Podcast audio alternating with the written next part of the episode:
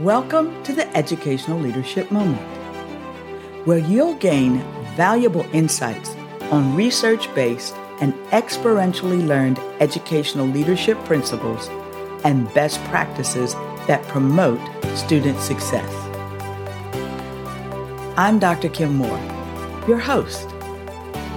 With my extensive experience as a classroom teacher, school administrator, and central office staff member, I'm dedicated to sharing effective strategies to ensure student achievement.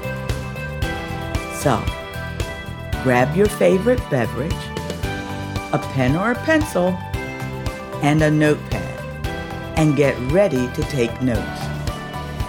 And if you find this moment valuable, and I am confident that you will, please like, subscribe, and share with your colleagues, friends, and family. Thank you for joining me on the Educational Leadership Moment.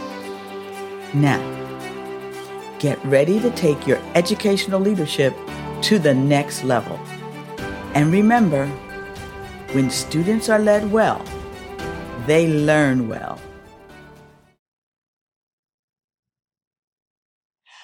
Welcome to this week's episode of the Moore Leadership Moment video podcast. I'm Dr. Kim Moore, guiding you to lead with confidence. When I assumed my first command as a military officer, I'm quite sure you can imagine, I was very excited. But I was also afraid. It was exciting because I was going to be the first female officer appointed to this position. However, it was concerning because the previous commander had been successful. In fact, he was very successful. And the organization had a strong reputation for excellence. So I knew everyone would be watching me, and I was determined to prove myself to be an effective leader. The question I wrestled with was, how? So I decided to go and seek advice from my fellow commanders. In speaking with them, they explained my job was to oversee the administrative functions of the organization. Therefore, according to them, I wasn't expected to be at physical training every morning, or to march with the troops, or to even eat with my soldiers. To be successful, according to my fellow leaders, I just needed to make sure everything ran smoothly. Now, I noticed in my first couple of days of being in command that my staff respected my position. However, I knew positional leadership was not effective. And although they expected me to be a traditional leader, I decided to try a different approach. Ken Kesey said, You don't lead by pointing and telling people someplace to go. You lead by going to that place and making a case. To become the leader that I wanted to be, I needed to lead myself well. I had to improve my knowledge level and become very intentional about how I managed my calendar. You see, I knew the secret of my success would be determined by how I spent my day. So, instead of standing off to the side and leading from a distance, I chose to lead by example. I arranged my schedule to be at physical training at least three times each week. Instead of spending time in my office, I would accompany my soldiers to training. And while my soldiers were training, I would train. Yes, I would actually get into the foxhole at the end of the line and train just like my soldiers did. I worked alongside my drill sergeants. And over time, I noticed a change in how the soldiers treated me. Instead of following because they had to, they chose to follow me because they wanted to.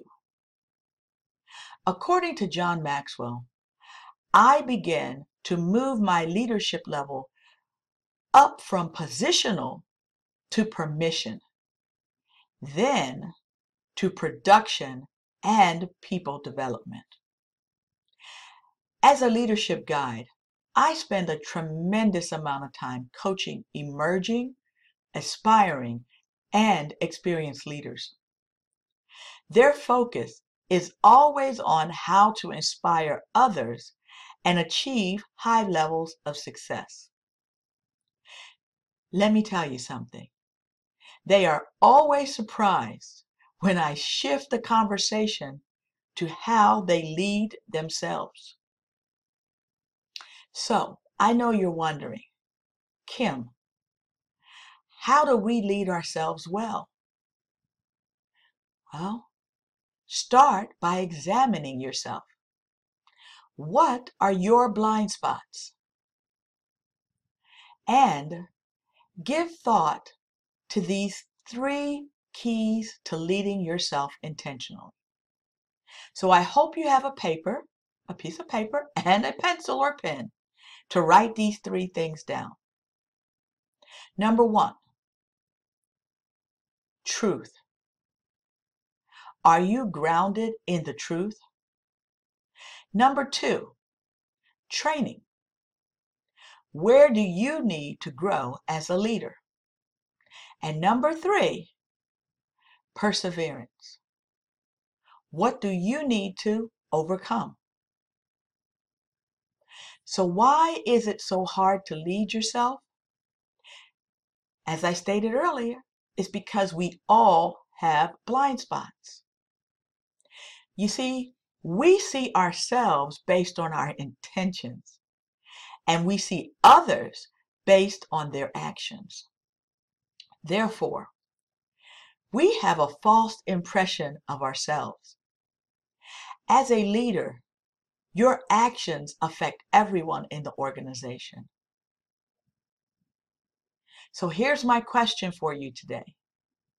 Which key is most important for you to lead yourself intentionally?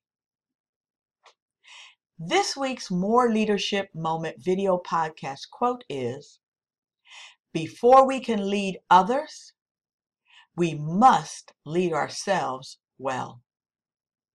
This is Dr. Kim Moore, guiding you to lead with confidence. Have an intentional week. Thank you for tuning in to this educational leadership moment. If you enjoyed listening, subscribe to my moments on your favorite platform to receive notifications when we release new moments.